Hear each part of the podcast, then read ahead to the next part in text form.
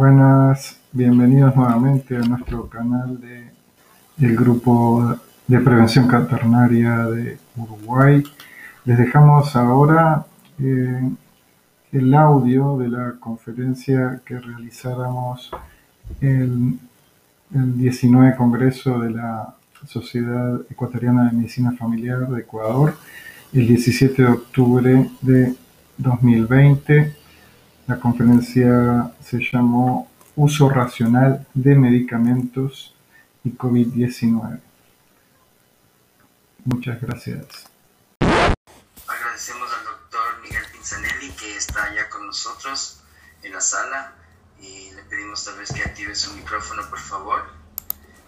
Buenas noches. Que nos pueda compartir, por favor, su presentación mientras lo presentamos. Muchas gracias. Es un placer tenerlo aquí, doctor. Muchas gracias.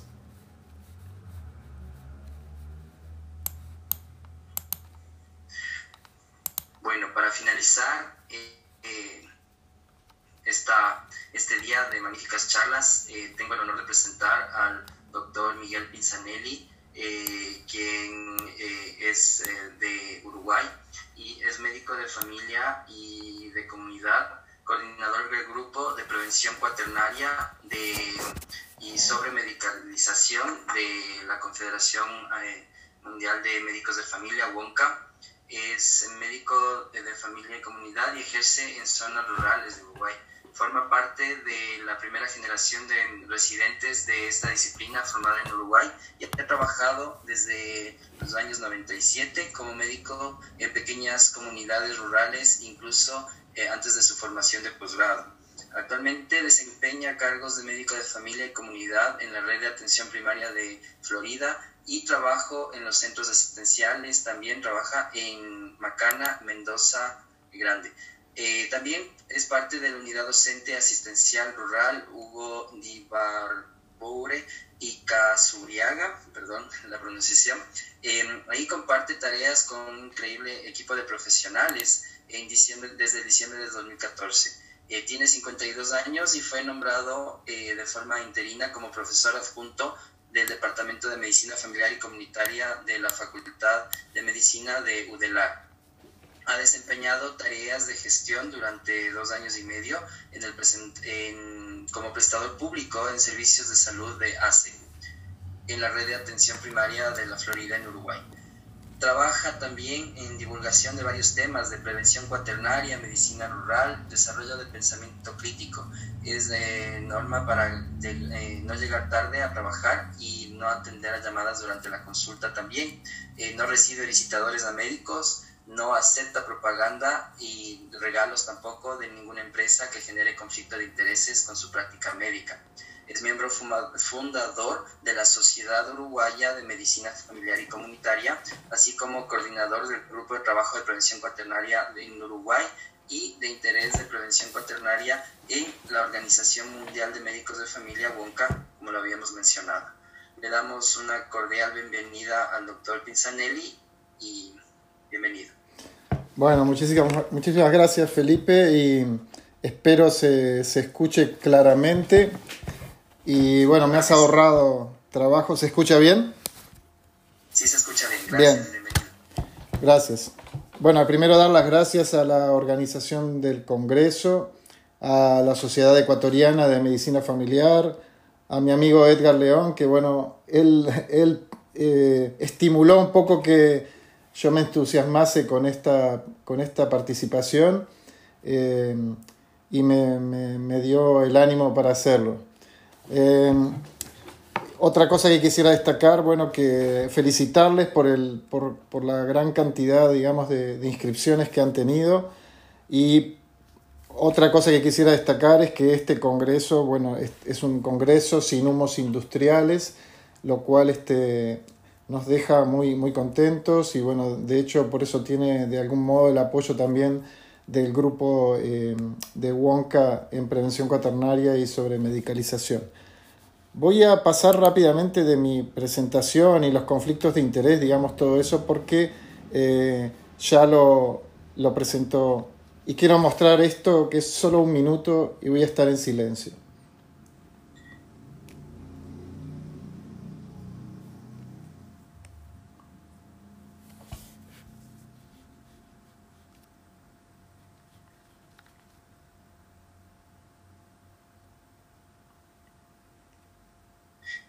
Doctor, sí. ¿tiene, ¿tiene audio? Sí, tengo. No, no tiene audio, no tiene audio. es sin audio.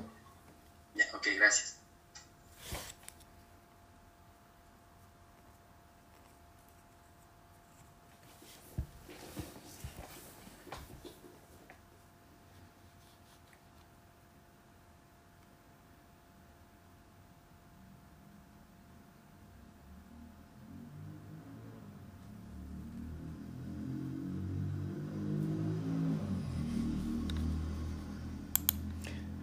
La idea con este minuto era de no un minuto de silencio triste, sino como un minuto de reflexión, ¿verdad?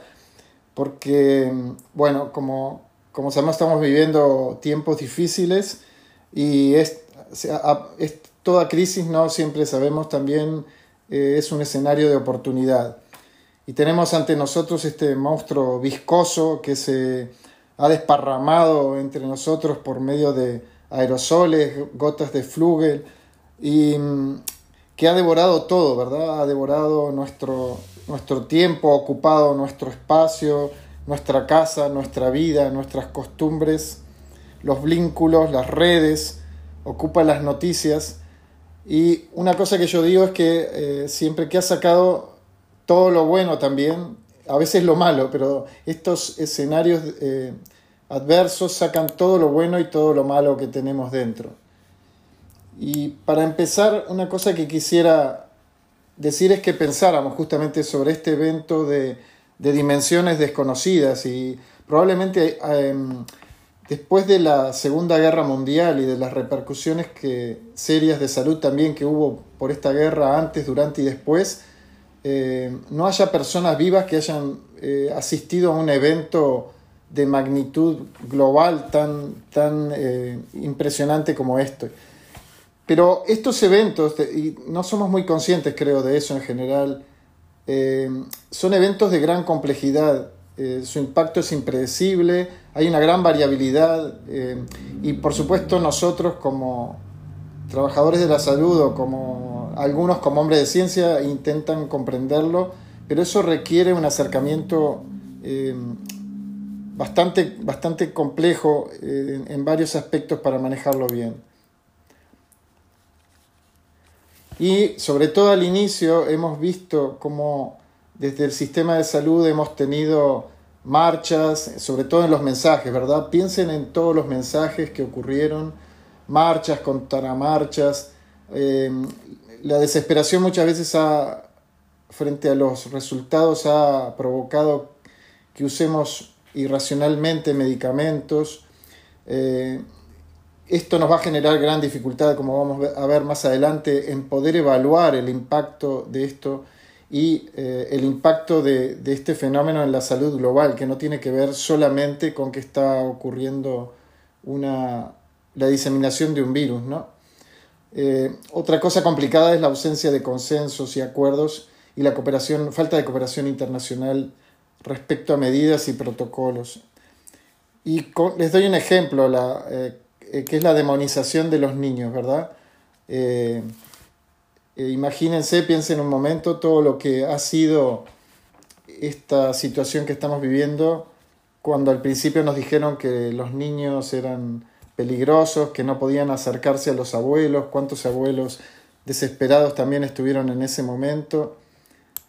Y sin embargo, hoy eh, sabemos, y esta es una publicación bastante reciente, cómo esto no es así, ¿verdad? Y este trabajo lo que dice, por ejemplo, es que el estar, haber estado en contacto con niños pequeños en el hogar se asoció con un riesgo atenuado de, tener prueba, dar positivo para el SARS-CoV-2 y eh, fue como un factor protector, ¿no? un, factor asociado a menor riesgo de enfermedad. Eh, y esto, esto ocurre por esto que yo hablaba anteriormente.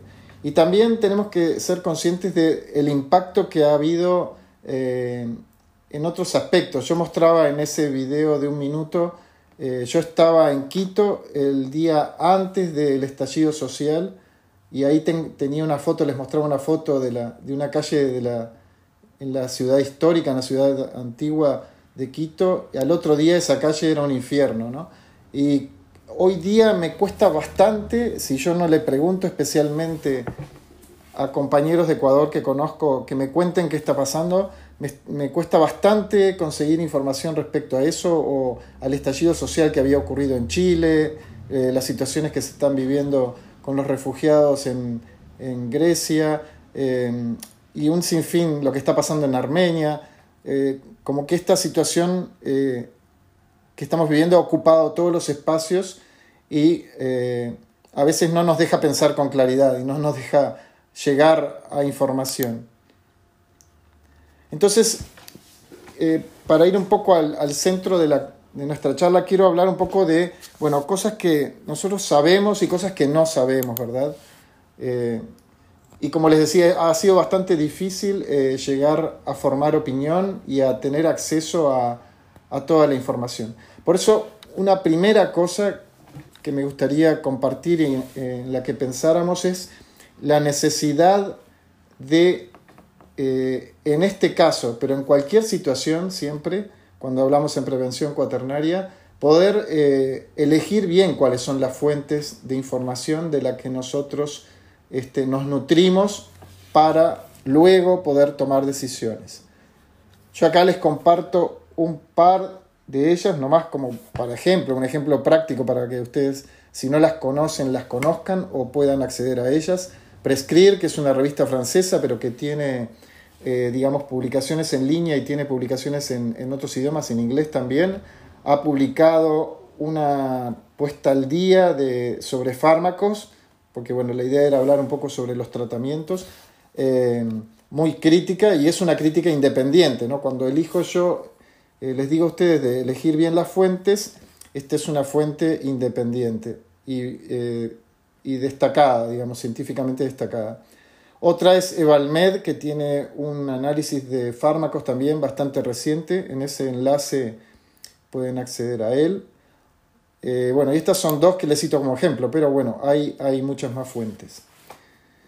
Otra cosa que tenemos que tener en cuenta y es que, bueno, si bien eh, esta situación de salud global es nueva, eh, hay una cantidad de cosas que no, que no, que no cambiaron. O sea que estamos revolcados en los mismos lodos, por decirlo de algún modo, y tiene que ver con esto, con el impacto que tienen este, las farmacéuticas, por ahí dice la cantidad de plata que, digamos, han, eh, han transferido a médicos para, a prescriptores, ¿verdad? Para que eh, durante algunos años tomen algunas decisiones. Esto sigue siendo así. Entonces tenemos que cuando hablamos de fármacos y de medicamentos para usar más en esta situación de, en la que estamos como apremiados a tomar decisiones, eh, movernos con cautela por, este, por esto también, por el conflicto de intereses importante que se ha creado. Si ustedes quieren eh, ver un video que dura aproximadamente una hora y formarse una idea clara de, digamos, la situación, el estado del arte, la situación actual sobre Em, los medicamentos, les sugiero que vean este video de Joan Ramón Laporte, que es este, un farmacólogo destacado catalán. Eh, es sumamente claro en el, en, en el video y creo que es una cosa que vale la pena dedicarle el tiempo para poder formar opinión. Pero vamos a seguir un poco con las cosas que sí sabemos y cosas que no sabemos. ¿no? Em, con esto de que yo decía como que tenemos un, hemos sufrido una situación que nos ha premiado y, nos ha tirado abajo la moral, parece que hemos olvidado cosas que conocíamos de hace tiempo, ¿verdad? Eh, hay algunos trabajos bastante interesantes que eh, yo se los resumo acá. Estamos hablando de que la mortalidad más importante, sobre todo en algunos países, se ha dado en adultos mayores y tenemos, que lo sabemos de antes y ahora lo sabemos en este caso también, eh, y lo tenemos que tener en cuenta es que el, uso de neurolépticos, por ejemplo, en adultos mayores puede aumentar entre 2 y 5 veces la mortalidad cuando hablamos de enfermedades este, respiratorias. El uso de benzodiazepinas y antidepresivos aumenta la mortalidad más o menos en la misma proporción. El uso de inhibidores de la bomba de protones también aumenta el riesgo de neumonía a toda edad y en adultos mayores también. Y después saber cosas nombro particularmente la hidroxicloroquina por su celebridad, ¿no? Pero eso ya lo sabemos de, toda la vida, ¿no? Que la eh, hidroxicloroquina y la cloroquina aumentan el intervalo QT, pueden provocar arritmias y es utilizada asociada con acitromicina, como han sido muchos de los protocolos que se han eh, utilizado, empeora esta, esta situación. Pero digamos, esto es increíble eh, asumir, darnos cuenta de que como que hemos olvidado, ¿no? Todas estas cosas. Eh, un poco más sobre, sobre cosas que sabemos, ¿verdad? los anticoagulantes también, bueno, que, sabemos, se, se han utilizado en los pacientes hospitalizados no raramente están justificados, tendrían que ser casos bien puntuales. Eh, prescribir les pongo ahí el enlace que ya les comenté, la hidroxicloroquina, que no está aprobada ni siquiera en los casos menos severos. Y los únicos medicamentos de los que tenemos eh, fuerte evidencia a favor son los corticoides. ¿Verdad? Que en algún momento se ha nombrado como una gran novedad, pero si, si no tenemos, digamos, esa, ese conocimiento, eh, basta con hablar, yo lo he hecho con varios este, intensivistas en Uruguay y, todos estamos al tanto de que ante estas situaciones este, el uso de corticoides es bastante difundido. Bueno, y acá quiero ir un poco a, bueno, a, lo que yo decía, ¿no? la complejidad de este fenómeno eh, y el impacto que ha tenido. Imagínense, bueno, eh, volviendo a hablar de los niños, el impacto de que lo, eh, negativo en la salud de que los niños no vayan a la escuela cuando sabemos que los menores de 12 años este, no son una población que tenga una, transmisibilidad o, un peligro en la infección. Em, entonces tenemos que pensar más que en pandemia, en este, en este concepto que ahora parece nuevo, pero es un concepto viejo, el de la sindemia, ¿no? pensar en las causas de las causas de las cosas.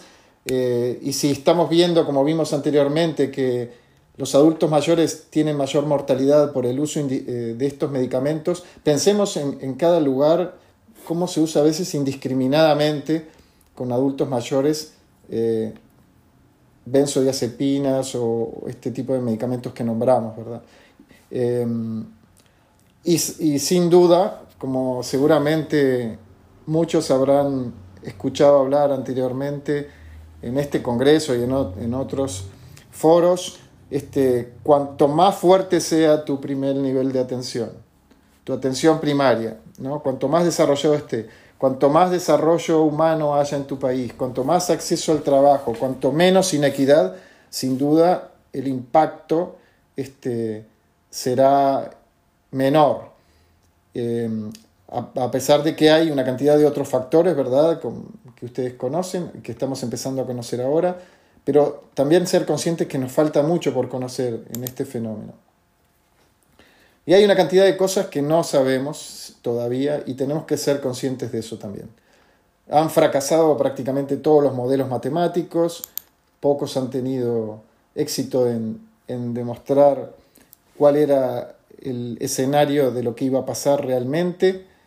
Eh, sabemos muy poco respecto a algunos de los fármacos que se quieren imponer como el Remdesivir, que sabemos este, que en realidad tiene muy, muy, poca, muy poco efecto. Este es un ensayo, el último ensayo que, apareció sobre este fármaco, eh, en el cual se, como, digamos, como cosa positiva se señala que se reduce cinco días el tiempo de rehabilitación y reduce el uso de ventilación mecánica invasiva. Cuando sabemos, y también, como les había dicho, hablamos con CTIstas, en Uruguay eh, no debería usarse tanta ventilación mecánica invasiva, sino otros métodos. Eh, y los contras, bueno, contras ustedes sabrán que este es un medicamento de muy difícil administración, muy difícil de manejar en la comunidad, eh, de un costo alto, seguramente al que no tendremos acceso en nuestros países con, tanta facilidad y en el cual falta mucha investigación independiente para saber realmente cuál va a ser el efecto. Bueno, y alguien va a querer que yo le diga algo sobre vacunas y por eso he dejado este espacio. Este, a mí me sorprende mucho varias cosas que estoy escuchando sobre las vacunas. ¿no? si bien eh, los ARN virus, este, en algún momento en algunos lugares sentí que se comparaba con el, con el virus del SIDA, son virus bien diferentes y la posibilidad de hacer vacunas con, a partir de, de este virus eh, podría ser mucho más factible. Pero lo que a mí me asombra no, no es eso, es que tenemos como una carrera ¿no? a gran velocidad de varios ensayos que ya pasaron eh, rápidamente como por un carril rápido. Todas las fases que habitualmente tenemos con las vacunas las, sortearon por esta situación ¿no? de miedo, de tensión en los tomadores de decisión en cada país. Y eh, entonces yo me pregunto una cosa, por ejemplo, si se puede ser tan rápido y haber tanta celeridad con las vacunas, entonces hemos sido engañados, porque anteriormente este, las vacunas a veces demoran varios años en lograr verificar su, su perfil de efectividad, su inocuidad, su impacto. Es una cosa que me pregunto realmente. ¿Qué vamos a hacer con los usuarios eh, en el consejo frente a las vacunas? Y después tenemos eh, un escenario complicado con respecto a lo que es investigación, no solo en fármacos, sino en todos los escenarios.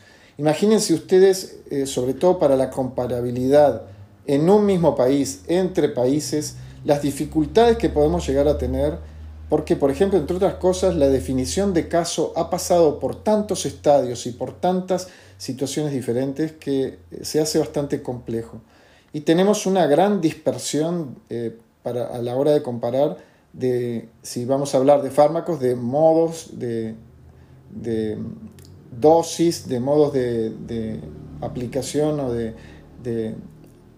hacer este fármaco, de protocolos, lo cual va a complicar eh, que podamos tomar, eh, sacar conclusiones pronto. Yo creo que eso va a ser bastante difícil de lograr. Eh, citando a esta, a esta socióloga Margaret Archer, que la conocí el otro día de casualidad, escuchando estudiar a, a, mi hija que hace diseño, le, le, escuché esto muy interesante, que ella dice que hay algunos factores que impulsan a la investigación en el mundo en distintas áreas. Uno es una, una fuerza desde lo industrial, un gran factor industrial, otras veces viene desde una preocupación social y a veces una preocupación académica.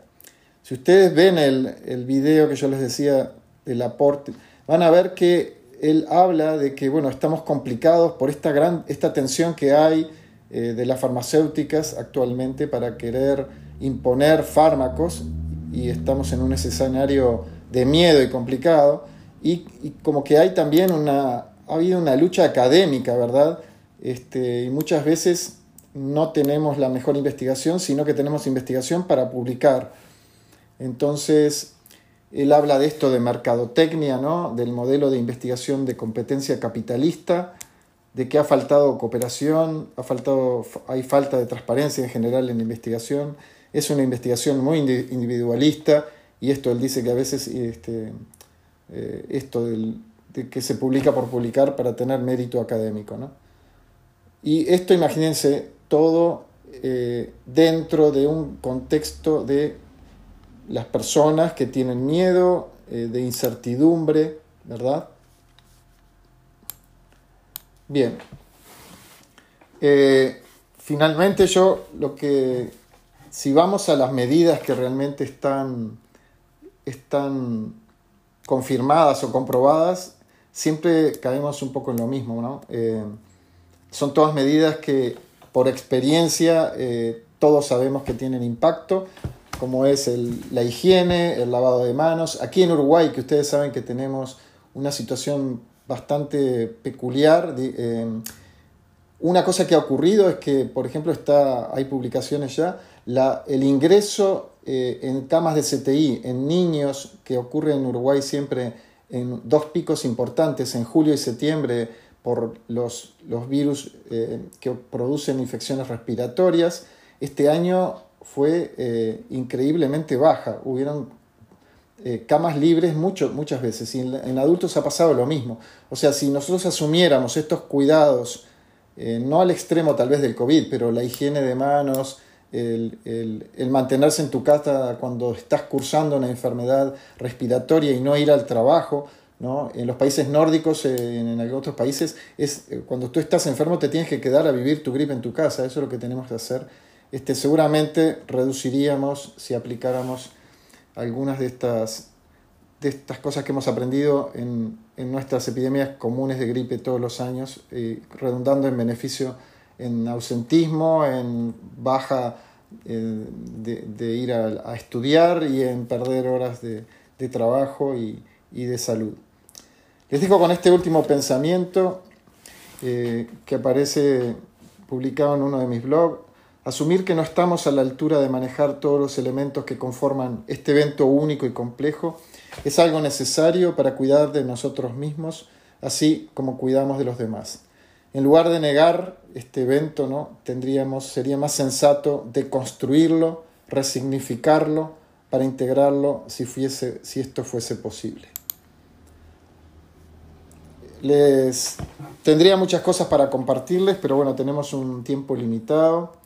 Eh, les invito a ver eh, en mi blog que se están cambiando los tiempos. Tenemos, tengo esta primera publicación que es, eh, bueno, estamos viviendo la distopía que hemos alimentado. Creo que estamos viviendo este momento porque realmente hemos generado como las condiciones, ¿no? Hemos generado condiciones de mal uso de medicamentos en adultos mayores, adultos confinados en casa de salud, eh, sistemas de salud privatizados, semi-privatizados, sistemas de salud que no apuntan a la equidad, países con problemas de equidad social. Eh, entonces, este escenario ha sido favorecido por todas estas cosas. Bueno, por, acá dejaría eh, mi participación para dar espacio, si, queda Felipe, a, preguntas o no sé. Dejaré de compartir pantalla y te dejo la palabra.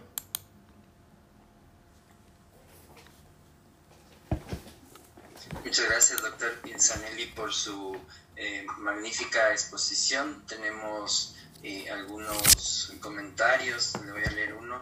Eh, la doctora Viviana Martínez Bianchi, eh, la cuestión con las vacunas y la comparación de la, a la de HIV que no se ha logrado tiene que ver con la cuestión Fauci en su relación al gobierno de Estados Unidos. Estoy envuelta con los desarrollos de las vacunas en cuanto a su mensaje interno de ingresar personas variadas a los estudios. No estamos tan cerca de la vacuna como dice el gobierno. otro mensaje que nos ponen y eh, nos preguntan por qué es tan difícil desvincular la participación de las farmacéuticas de la práctica asistencial.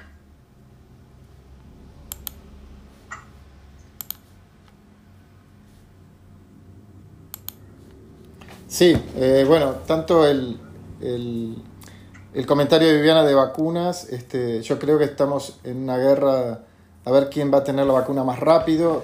Las vacunas todas necesitan, eh, como yo decía, un tiempo largo para demostrar eh, su calidad, su eficiencia, su seguridad. Entonces, este, por eso yo digo irónicamente eso, ¿no? Entonces anteriormente nos han mentido, porque ¿por qué no podíamos hacer las otras vacunas tan rápido?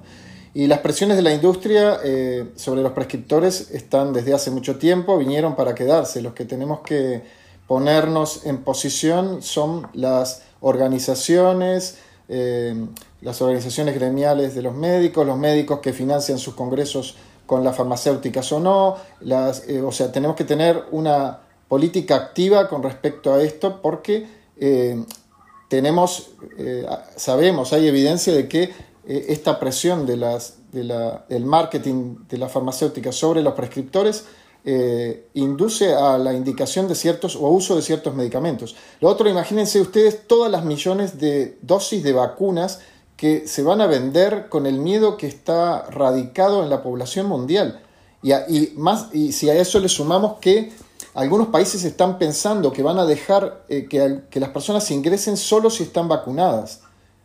Entonces, en este caso tenemos como una gran tensión en el, miedo que, viven las personas, en el temor que tienen las personas frente a este gran evento, ¿verdad?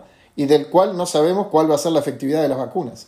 O sea, yo este, soy muy crítico de, no de todas las vacunas, sino de algunas vacunas. Sabemos, por ejemplo, si ven en la plataforma de No Gracias, pueden leer, hay un par de artículos, uno muy interesante sobre eh, la ineficiencia o eficiencia de, de, los test para detección y otro sobre la vacuna de la gripe en este escenario.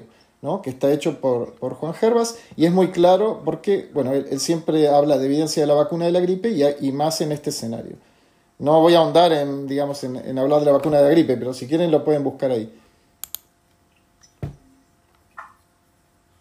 Qué difícil que es eh, poder retirar todos los humos farmacéuticos y sobre todo los conceptos erróneos en cuanto a la evidencia o a la experiencia, sobre todo tuvimos trágicas eh, experiencias aquí en nuestro país. Y no sé si dentro de los asistentes también alguien tiene alguna, algún comentario, una pregunta para poder reactivar su micrófono.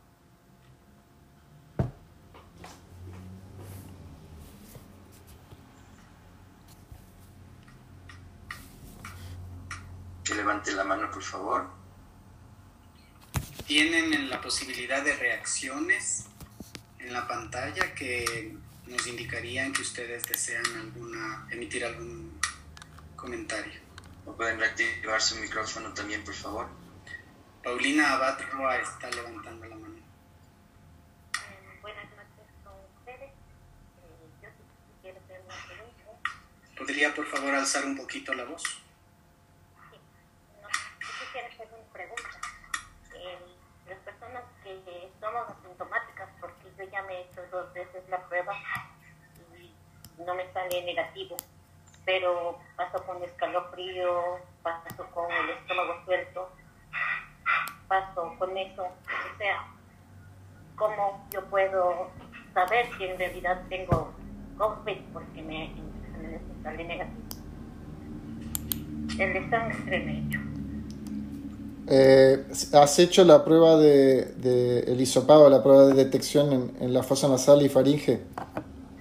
Me, me, dijeron que después de la tercera vez que me haga el examen de sangre, eh, para ver si he tenido o no he tenido, ahí me tengo que hacer el, el hisopado nasal y es que me sigue saliendo negativo. Bueno, una posibilidad es que sabemos que todos estos exámenes tienen falsos negativos y falsos positivos, primera cosa. Segunda cosa, puedes estar cursando cualquier otra de las infecciones virales comunes de, la época y podría no ser COVID.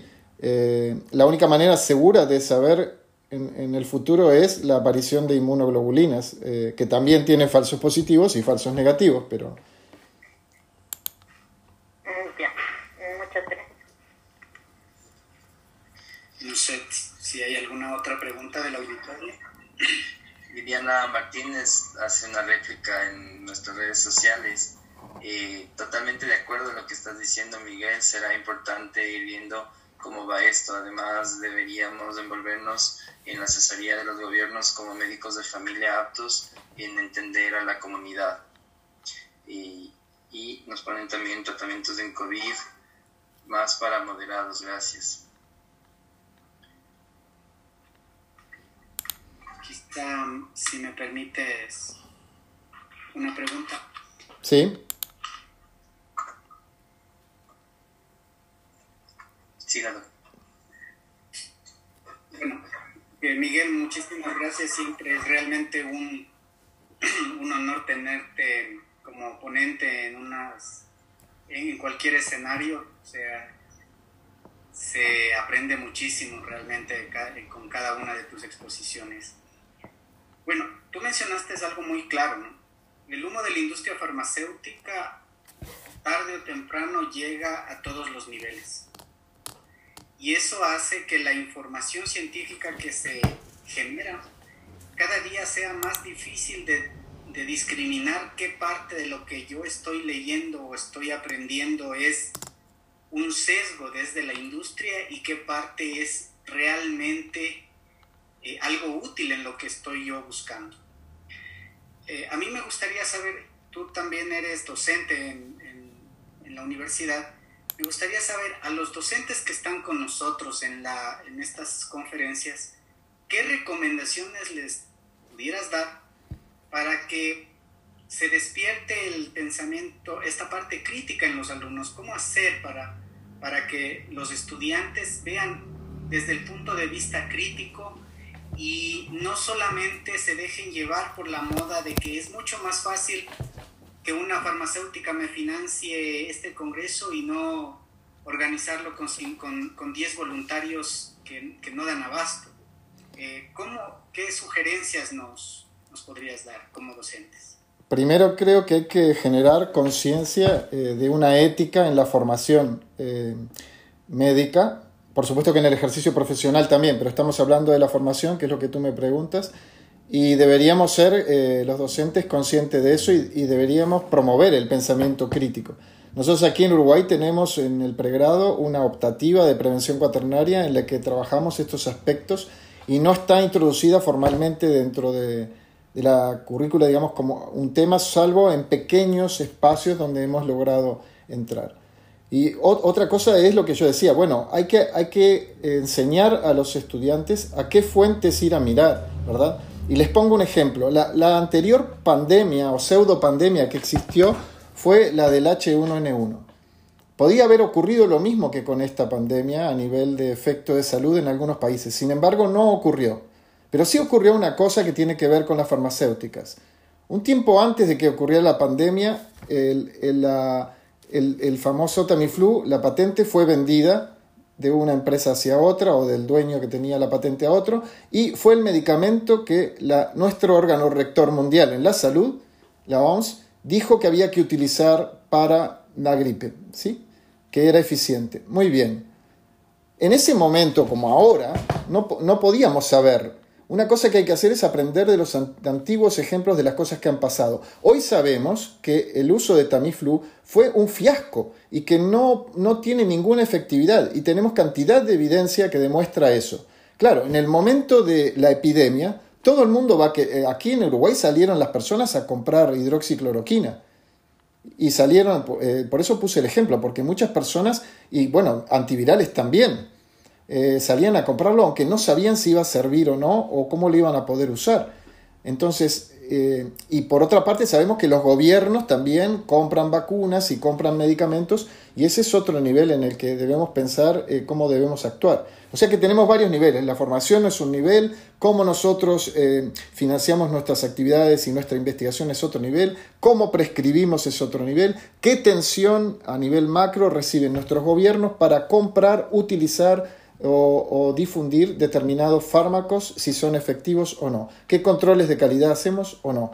Y en eso todos como ciudadanos y como médicos tenemos injerencia para pedir responsabilidad en la formación, en la investigación y en nuestros gobiernos. Y en nuestras organizaciones eh, gremiales o académicas en las que trabajamos, tenemos que pedir declaración de conflicto de interés, tenemos que leer los conflictos de interés en las publicaciones, porque eso hace que yo utilice unos cristales diferentes para leer la publicación cuando sé que los que la están haciendo son, por ejemplo, los que fabricaron tal o cual fármaco o no, o es una investigación independiente. Sí, también voy a ver cómo metodológicamente está eh, eh, ese, ese, trabajo, voy a ver las conclusiones sin duda, voy a ver cuál es el ratio, todo lo que quieran, pero, pero también me interesa saber cuál es el conflicto de interés. Con la vacuna contra HPV, ustedes saben, por ejemplo, hay eh, muchísimas publicaciones, pero el 99% de las publicaciones son financiadas por las empresas que fabrican la vacuna. Entonces, lo que tenemos que hacer es ir a mirar las, eh, los metaanálisis de la Cochrane, los metaanálisis de otras entidades independientes para poder tener una, eh, formar una opinión más independiente.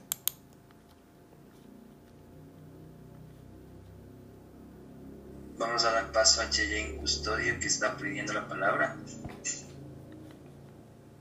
Por favor, puede activar su micrófono. Gracias.